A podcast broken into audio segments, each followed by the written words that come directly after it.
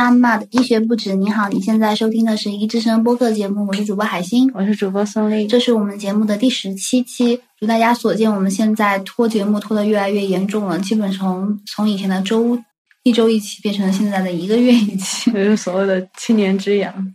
嗯，啊，七年之痒呢？一个月呃，九个月之痒怎么？嗯，哎，我们录了已经九个月了吗？你查一查。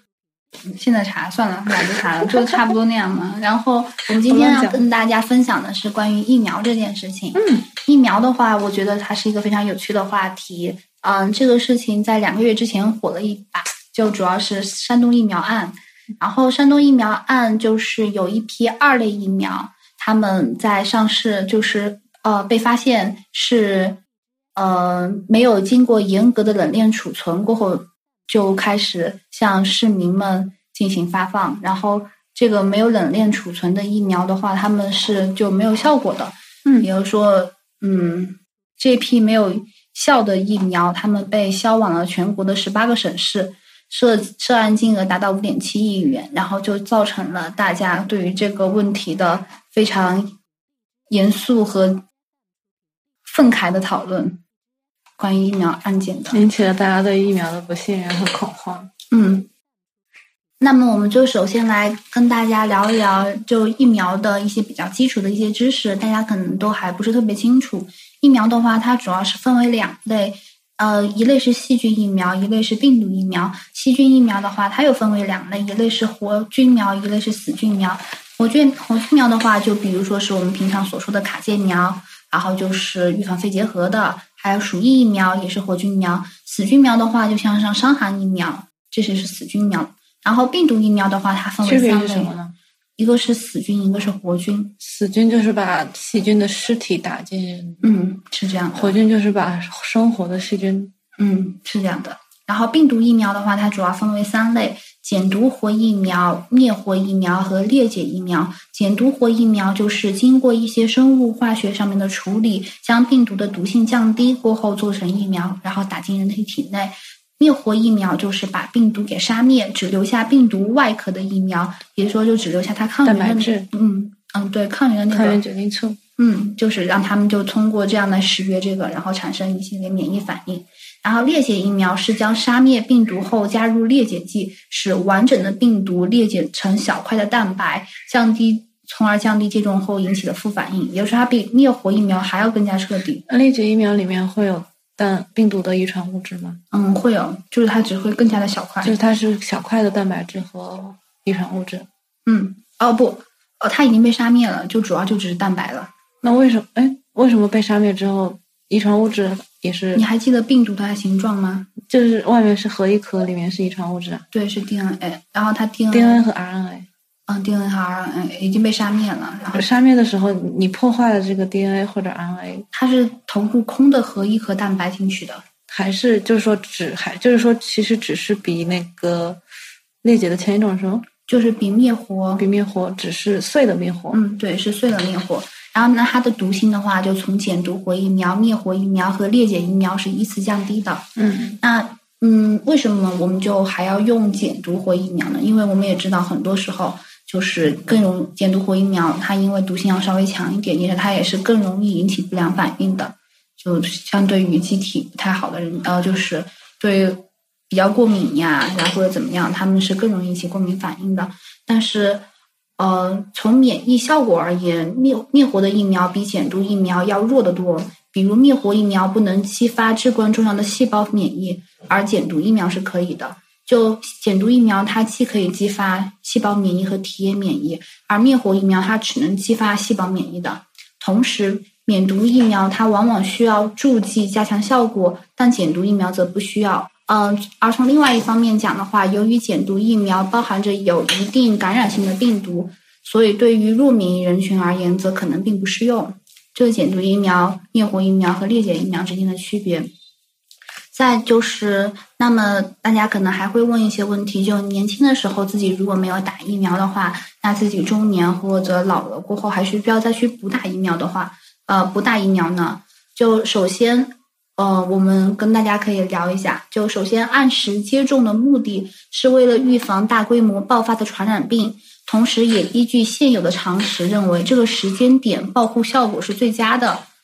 嗯，过了年龄的话，一边一般认为免疫效果仍然在，甚至有所提高也未可知。但因为它的免疫系统会更加的完善，但是对于很多疾病来说，已经没有必要接种了。简单来说，你只要健康的长大到成年。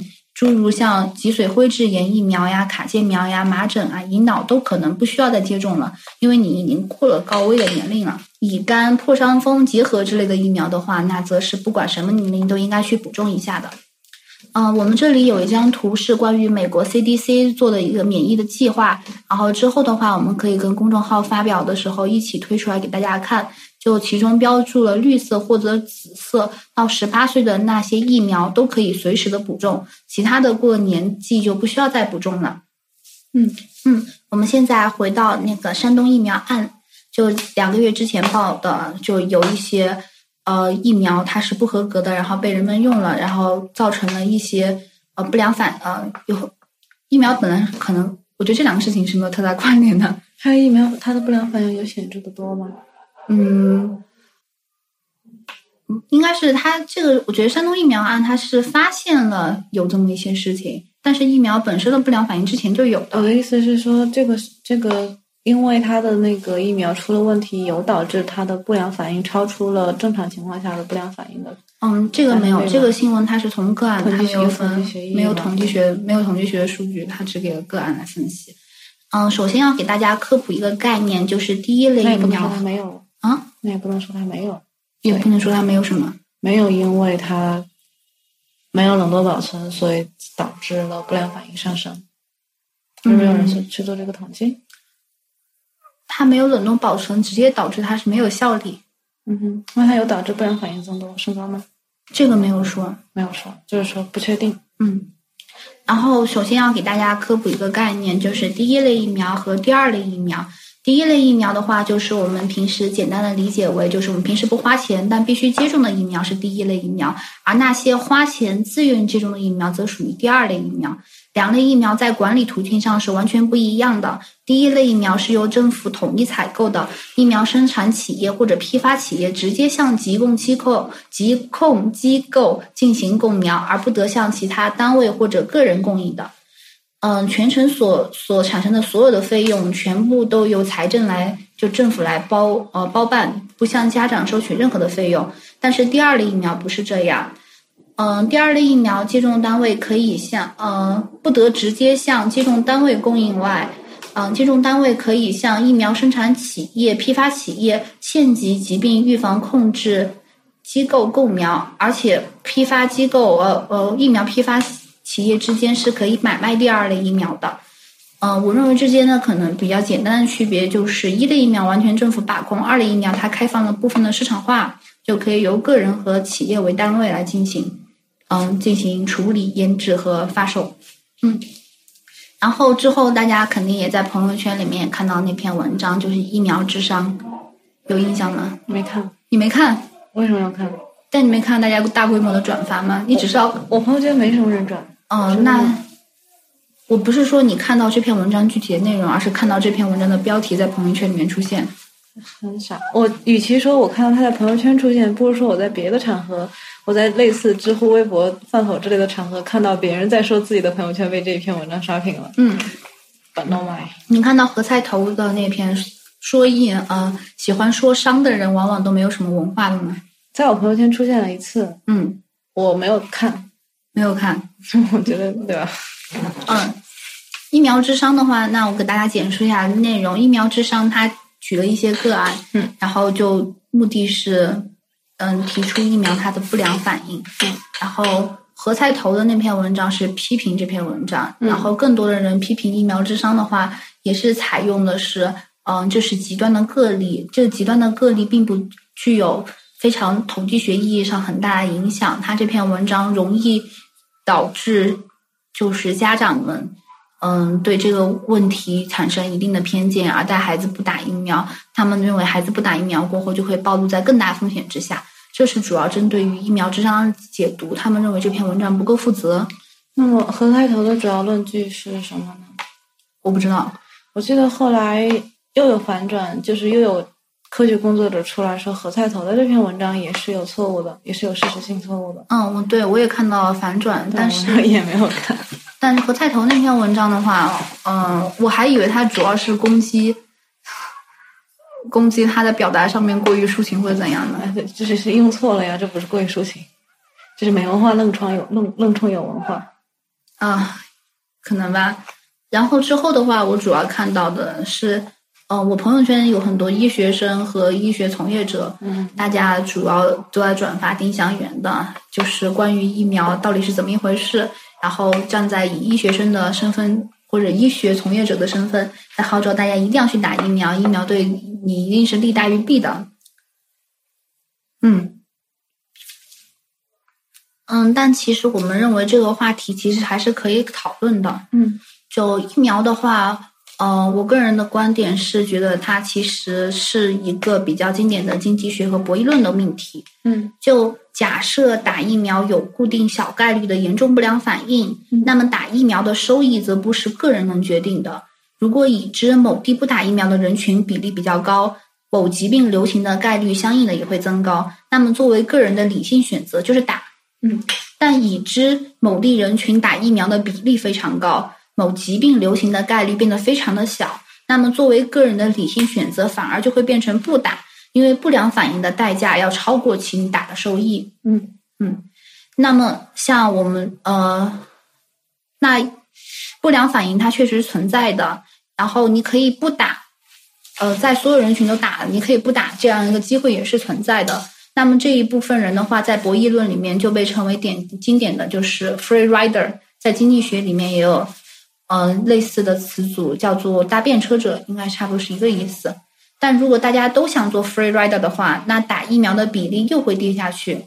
那么这个 free rider 权利应该分配给谁呢？或者说，我们应该让大家，呃，应该有这个 free rider 的权利吗？还是说是所有人都一定要做一个打疫苗的乖宝宝？就是纯粹的追求平等的话，嗯，我觉得。如果我是政府的话，我会选择就是 free rider，嗯，要保留这一部分 free rider 的名额。然后，但是 free rider 怎么去分配给需要 free rider 这个权限的人？我觉得这则是我们社会可以去共同讨论的。怎么了？赵家人，赵家。OK，那在美国的话，的确有一帮是号称要让孩子完全生态的富人，就这群人主要由于。呃，尤其是在加州，他们就是不让孩子打疫苗，然后就是做一个嗯搭便车者，然后任但是任何一种嗯，就是我们可以从中看到，任何一种能出现 free rider 的事情，通常都是有钱或者有权势的人占便宜。比如，如果药物实验没有人愿意做志愿者，只能靠买实验对象的话，那就又是穷人来承担药物研究的代价。而享受药物研究收益的，则是所有人，而其中更多的可能是富人。因为研制出来的药，穷人用不起。你来说清楚点。因为研制出来的药，穷人用不起。嗯，是，也不完全是，只是他们承担了更多在研制药物中的风险。然后收益的话，他们可能也是承担，也是有的。比如说疫苗啊之类的东西，可能之前只是注射给小部分的人群，对吧？但是我记得就是。美国的他们的反对疫苗的文化里面，基本上就是有一个很让人意外的事实是，他们会通过社区传播这种不希望自己的小孩接受疫苗接种的一种信念，就是就说某一个社区的这种人，这种 free rider 会比较多。嗯，但如果说一旦说有疫情的时候，这个社区的整体的接种率很低的话，反而这个社区的危险很高。他们是以社区为单位来反就是打疫苗，不是，就是说这种不打疫苗比较好的信念会通过社区实打实的进行传播。嗯，为为什么呢？是一个怎样的情况？是现象，不是不是说不是说什么，就是现象如此。就是现象，一个社区一个社区的不想打疫苗，就是说不想打疫苗的人会聚集在某些社区里面。嗯嗯。呃，为什么让您感到意外呢？没有让我感到意外。呃那你提出这件事情的原因是？我说这样子的话，等如果说疫情因，因为我们一一般来说一些传染病，一一一些这种这种这种疾病都是传染病的话，就是近距离接触飞沫传播或者类似的血液传播，它近距离接触的情况下才会传播。那就是在说在社区里面，嗯，他们更容易集中暴露。嗯，那还包括如果都是高收入或者高社会地位的家庭选择不做 free ride，选择去做 free ride 的话，他们小朋友所在的幼儿园或者说所在的兴趣班也是更集中的。嗯就是说，没有接种的，其实他们是在一个圈子里面互相玩，然后这个圈子就变成了一个高危的圈子。嗯，你当你在这个圈子里面再去做一个接种疫苗的人，不是会获得高风高收益吗？嗯，我觉得这你又不去跟其他院子的小朋友玩，你又不去跟其他学校的小朋友玩，嗯，你这这个推测是合理的，但我不太清楚他们白人高层文化圈到底是怎样一个聚集，高层呃白人高收入群体他们到底是一个怎样的聚集方式，所以我不太明白。但是美国的学校，如果你要去读书的话，是必须有相应的就是呃那个什么你接种了疫苗的那些相关的证明的。公立学校嗯，公立私立都是，但有三个州是可以不接种的，只有三个州，我不记得那是哪三个州，你不用问我了。然后其他学校是必须的，都要提供这方面的材料的。嗯，所以这个问题我不是特别清楚。然后有，嗯、如果说加州他们是必须接种疫苗的话，那那些白人他们反抗的方式，我也不太清楚。但他们确实，加州有一部分白色白白色人种的富人，他们是很反感这件事情的。让孩子接种疫苗。嗯，就你刚刚提到美国，其实美国他们也闹了非常大的反疫苗风波。一八多少多少年就开始了。嗯，是的。嗯、最最有名的是他们把那个麻疹疫苗和嗯、呃自闭症联系在一起的。嗯然后当时是有一个学者他在《柳叶刀》上面发表文章，他提出麻疹和麻疹疫苗和那个自闭症是有高相关性的。他提出的就是，嗯，有一个是 MMR 三联疫苗，对哦，不只是麻疹。麻疹、腮腺炎、风疹三联疫苗引起孤独症这个误解。啊、麻疹呃就 MMR 疫苗，它第一次接种是在一岁左右，而孤独症的症状主要是出现在一岁到三岁之间。这个时间上的巧合就引起了家长对这个疫苗的最初的质疑、最初的疑虑。而真正的导火索是一九九八年英国肠道病学家 Andrew Wall Wick Wakefield Andrew Wakefield 发表在《柳叶刀》杂志上的一篇关于 MMR 引起肠内发炎而导致孤独症的文章。这篇文章就引起了英国民众对于 MMR 的疫苗的抵制，同时引起了麻疹感染案例的反弹和上上升。而在美国，由于 MMR 疫苗里面它含有了呃防腐剂硫呃防腐剂硫硫汞、含汞这种神经毒素，民众更加认为 MMR 疫苗会损伤幼儿的神经系统，从而导致孤独症。